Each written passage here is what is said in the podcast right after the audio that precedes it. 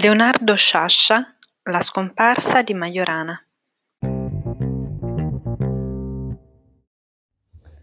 Dalla Germania torna a Roma nei primi di agosto. Nei giorni che precedono la sua partenza da Lipsia c'è uno scambio di lettere con la madre sul fatto che a casa si troverà solo, poiché tutta la famiglia si prepara a partire per Abbazia. La madre se ne preoccupa, si propone di tornare a Roma, piccolo ricatto per convincerlo a raggiungerli ad Abbazia. Ma lui non cede. Mi daresti un dispiacere inutile se intraprendessi un viaggio così lungo e faticoso senza alcuno scopo e alcuna giustificazione. Ma io non intendo cambiare il mio programma per il timore che tu mandi ad effetto una minaccia così irragionevole. Non è evidentemente un mammista, e bisognerebbe tenerne conto semmai si volesse banalmente psicanalizzarlo. Premuroso, affettuoso, apprensivo nei riguardi di tutti i familiari e particolarmente della madre, ma nelle sue decisioni, piccole o grandi che siano, irremovibile. Torna dunque da Lipsia forse con un programma di lavoro, ma certamente vagheggiando la solitudine. E dal momento in cui torna a Roma, da quell'agosto romano in cui certo sarà riuscito a spuntarla, a restare solo in casa, ad essere come solo nella città, farà di tutto per vivere pirandellianamente da uomo solo. Per quattro anni, dall'estate del trentatré a quella del trentasette, raramente esce di casa e ancora più raramente si fa vedere all'istituto di fisica. Ad un certo punto smette anzi di andarci. Amaldi, Segre e Gentile, Giovanni Junior, figlio del filosofo, vanno qualche volta a trovarlo, a tentare, dice Amaldi, di riportarlo a fare vita normale. Il fatto che non ci andasse anche Fermi dice che i loro rapporti non erano mai stati amichevoli e non lo erano più. Majorana evitava accuratamente ogni discorso sulla fisica, parlava di flotte e battaglie navali, di medicina, di filosofia. Gli interessi filosofici che erano sempre stati vivi in lui si erano fortemente accentuati, ma il non voler parlare di fisica appunto dimostra che non l'aveva abbandonata e anzi che ne era ossessionato. Nessuno di noi, dice ancora Amaldi, riuscì però mai a sapere se facesse ancora della ricerca in fisica teorica. Penso di sì, ma non ne ho alcuna prova. Lavorava molto, per un numero di ore del tutto eccezionale. A che cosa lavorava se di tutto quel periodo restava la teoria simmetrica dell'elettrone e del positrone, da lui pubblicata nel trentasette, e il saggio sul valore delle leggi statistiche nella fisica e nelle scienze sociali, pubblicato quattro anni dopo la sua scomparsa? Coloro che sono dell'opinione che non facesse più nulla nel campo della fisica possono anche avere ragione, ma alla pari con coloro che sono dell'opinione esattamente opposta. Scriveva per ore, per molte ore del giorno e della notte, e che scrivesse di fisica o di filosofia, il fatto è che di tutte quelle carte restarono due soli brevi scritti. Indubbiamente distrusse tutto poco prima di scomparire, casualmente lasciando o volontariamente il saggio che Giovanni Gentile Junior pubblicherà nel numero febbraio-marzo millenovecentoquarantadue della rivista Scienza. La conclusione di questo saggio è per noi che pochissimo sappiamo di fisica e ancor meno di scienze sociali, profondamente soggettive. La dimostrazione di un atomo radioattivo può obbligare un contatore automatico a registrarlo con effetto meccanico, reso possibile da adatta amplificazione. Bastano quindi comuni artifici di laboratorio per preparare una catena comunque complessa e vistosa di fenomeni che sia comandata dalla disintegrazione accidentale di un solo atomo radioattivo. Non vi è nulla dal punto di vista strettamente scientifico che impedisca di considerare come plausibile che all'origine di avvenimenti umani possa trovarsi un fatto vitale ugualmente semplice, invisibile e imprevedibile. Se è così, come noi riteniamo, le leggi statistiche delle scienze sociali vedono accresciuto il loro ufficio, che non è soltanto quello di stabilire empiricamente la risultante di un gran numero di cause sconosciute, ma soprattutto di dare della realtà una testimonianza immediata e concreta, la cui interpretazione richiede un'arte speciale, un non ultimo sussidio dell'arte di governo. Profondamente suggestiva, diciamo, nel senso dell'inquietudine, della paura. Automaticamente ci siamo trovati a versificarla, a disporre le parole su un foglio in un ritmo di distinzione e divisione. Strana operazione e gratuita, si dirà, ma il fatto è che nel condurla abbiamo sentito crescere in noi l'inquietudine, la paura. E provate anche voi, se vi pare. Vi troverete di fronte a un tremendo epigramma, e diciamo epigramma nel significato di composizione poetica breve e concettosa, ma chissà, anche ironica, anche beffarda. La sorella Maria ricorda che Ettore in quegli anni frequentemente diceva «la fisica è su una strada sbagliata» o, non ricorda esattamente, «i fisici sono su una strada sbagliata». E certo non si riferiva alla ricerca in sé, ai risultati sperimentati o in via di sperimentazione di essa ricerca.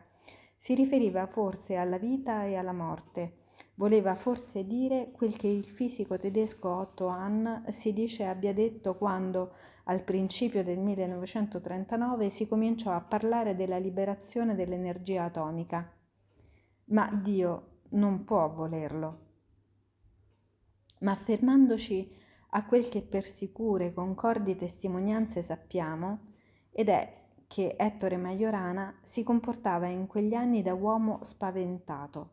Versi di Eliot o di Montale potrebbero aiutarci a definire il suo spavento, personaggi di Brancati a motivarlo psicologicamente, e pensiamo, si capisce, a quei personaggi marginali come Ermenegildo Fasanaro del Bell'Antonio, che sentono lo spavento di quella specie di fissione umana, di scatenarsi dell'energia del male nell'uomo che avviene sotto i loro occhi tra il millenovecentotrentanove e il millenovecentoquarantacinque. E specialmente pensiamo al protagonista del racconto La Cimice, cui ci rimanda un dettaglio riferito da Amaldi, che Majorana si era lasciato crescere i capelli in modo anormale. Allora, ma la normalità di lasciarsi oggi crescere i capelli non corrisponde un più diffuso, un più generale spavento? Al punto che un amico gli mandò a casa, nonostante le sue proteste, un barbiere. Esaurimento nervoso, dicono concordemente i testimoni, e lo dissero anche i medici di famiglia, e alcuni sarebbero costretti a parlare di follia se non disponessero di questo delicato, moderno eufemismo. Ma l'esaurimento nervoso e la follia non sono porte aperte da cui si esce e si entra quando si vuole. Majorana dimostra invece di poter rientrare quando vuole in quella che Amaldi chiama la vita normale, e ci rientra, crediamo, per un normale ripicco, per un risveglio di quel latente antagonismo nei riguardi di Fermi e dei ragazzi di Via Panisperna, che non erano più ragazzi ma professori ordinari o incaricati, con tutto quel che comporta sul piano delle strategie e tattiche interne, sul piano del costume, l'essere professori in Italia, il far parte in Italia della vita accademica, ma non soltanto in Italia. E dispiace dover dire che è un po' una mistificazione la versione che da parte accademica si dà del rientro di Ettore Majorana nella normalità, che cioè furono Fermi e gli altri amici a convincerlo di partecipare al concorso per la cattedra di fisica teorica. In realtà i conti per l'attribuzione delle tre cattedre messe a concorso erano stati fatti sull'assenza e non sulla partecipazione di Majorana, e la decisione di concorrere, crediamo, sia scattata in Majorana dal gusto di guastare un gioco preparato a sua insaputa ed a sua esclusione. Candidamente, Laura Fermi rompe quella specie di omertà che si è stabilita sull'episodio e racconta le cose per come effettivamente sono andate. La terna dei vincitori era stata già tranquillamente decisa come d'uso prima dell'espletazione del concorso, e in quest'ordine: Giancarlo Vic primo, Giulio Raca secondo, Giovanni Gentile Junior terzo. La commissione, di cui faceva parte anche Fermi, si riunì a esaminare i titoli dei candidati, A questo punto un avvenimento imprevisto rese vane le previsioni. Majorana decise improvvisamente di concorrere senza consultarsi con nessuno. Le conseguenze della sua decisione erano evidenti: egli sarebbe riuscito primo e Giovannino Gentile non sarebbe entrato in terna. Di fronte a questo pericolo, il filosofo Giovanni Gentile svegliò in sé le energie e gli accorgimenti del buon padre di famiglia nell'agro di Castelvetrano. Dal ministro dell'Educazione Nazionale fece ordinare la sospensione del concorso e fu ripreso dopo la graziosa eliminazione da concorrente di Ettore Majorana, nominato alla cattedra di fisica teorica dell'Università di Napoli per chiara fama, in base ad una vecchia legge del ministro Casati rinvigorita dal fascismo nel millenovecentotrentacinque. Tutto tornò dunque nell'ordine e a Majorana toccò di rientrare sul, se- sul serio nella normalità, che aveva partecipato al concorso soltanto per far acre scherzo ai colleghi, tra i quali più tardi, dopo la scomparsa, prese piede la convinzione che fosse fuggito per il panico, il trauma di dover comunicare, di dover insegnare, come a dire che ben gli stava.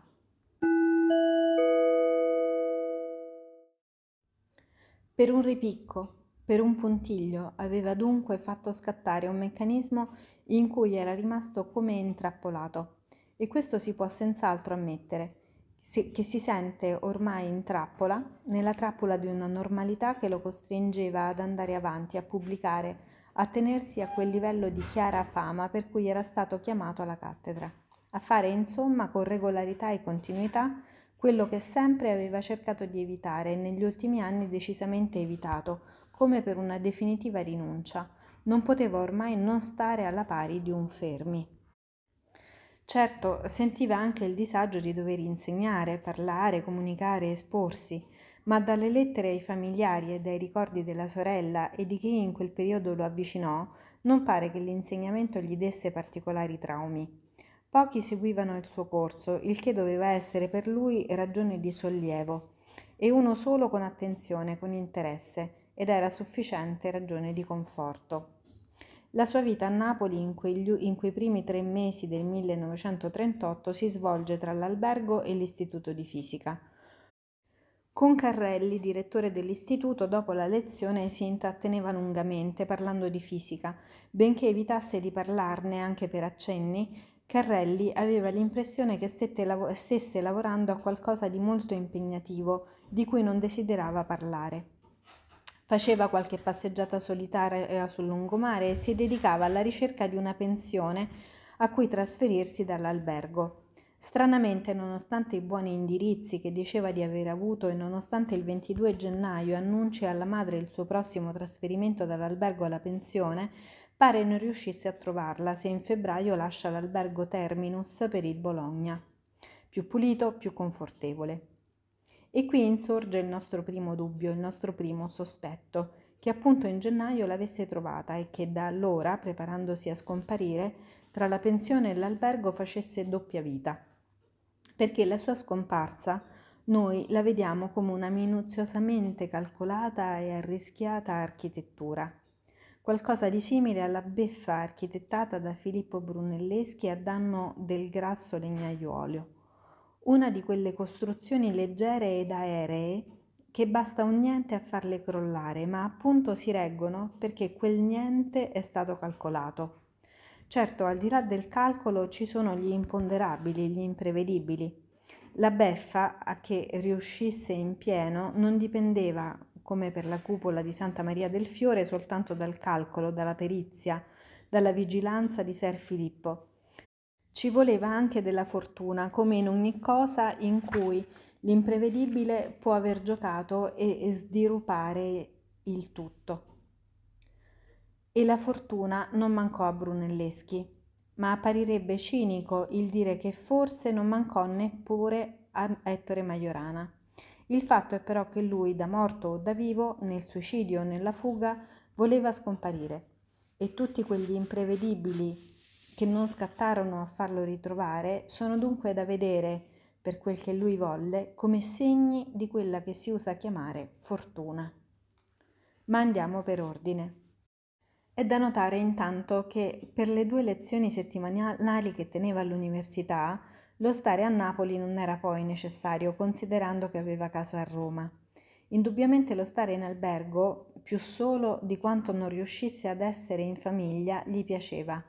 Dalle lettere da Napoli si nota anche, rispetto a quelle dalla Germania, un che di più distaccato, di più lontano nei rapporti cofamiliari, e specialmente si noterà nell'ultimo messaggio. Forse nella normale contentezza dei familiari per la sua ritrovata o trovata normalità, nel loro orgoglio per l'eccezionale riconoscimento che gli era stato tributato con la nomina per chiara fama, egli ravvisava e nella sua esasperata sensibilità ingrandiva un elemento di incomprensione. Comunque a Napoli aveva fatto un altro passo verso la compiuta solitudine cui aspirava, gliene restava da fare un altro ancora, definitivo. A questo passo, a risolverne le difficoltà e ad assicurarsene l'esito, crediamo abbia meditato lungamente.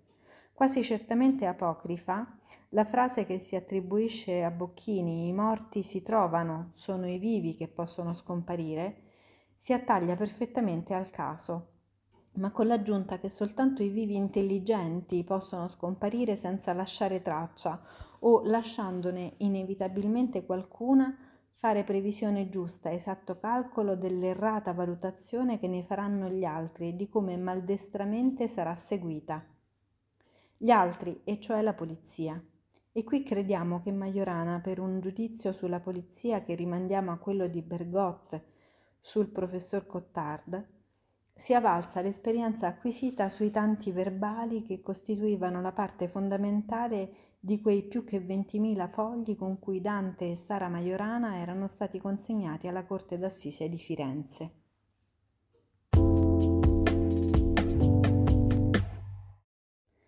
La sera del venticinque marzo, Ettore Majorana partiva col postale Napoli-Palermo alle ventidue e trenta. Aveva impostata una lettera per Carrelli, direttore dell'Istituto di Fisica, e una ne aveva lasciata in albergo indirizzata ai familiari. Perché non avesse impostata anche questa è facile capirlo. Aveva calcolato come si dovevano svolgere ed effettivamente si svolsero le cose, e in modo che i familiari ricevessero non brutalmente la notizia, ma per gradi. Le lettere sono già note da quando il professore Erasmo Recami, un giovane fisico che si occupa delle carte di Majorana alla Domus Galileiana, le ha pubblicate, ma crediamo sia necessario rileggerle. Quella diretta a Carrelli dice: «Caro Carrelli, ho preso una decisione che era ormai inevitabile.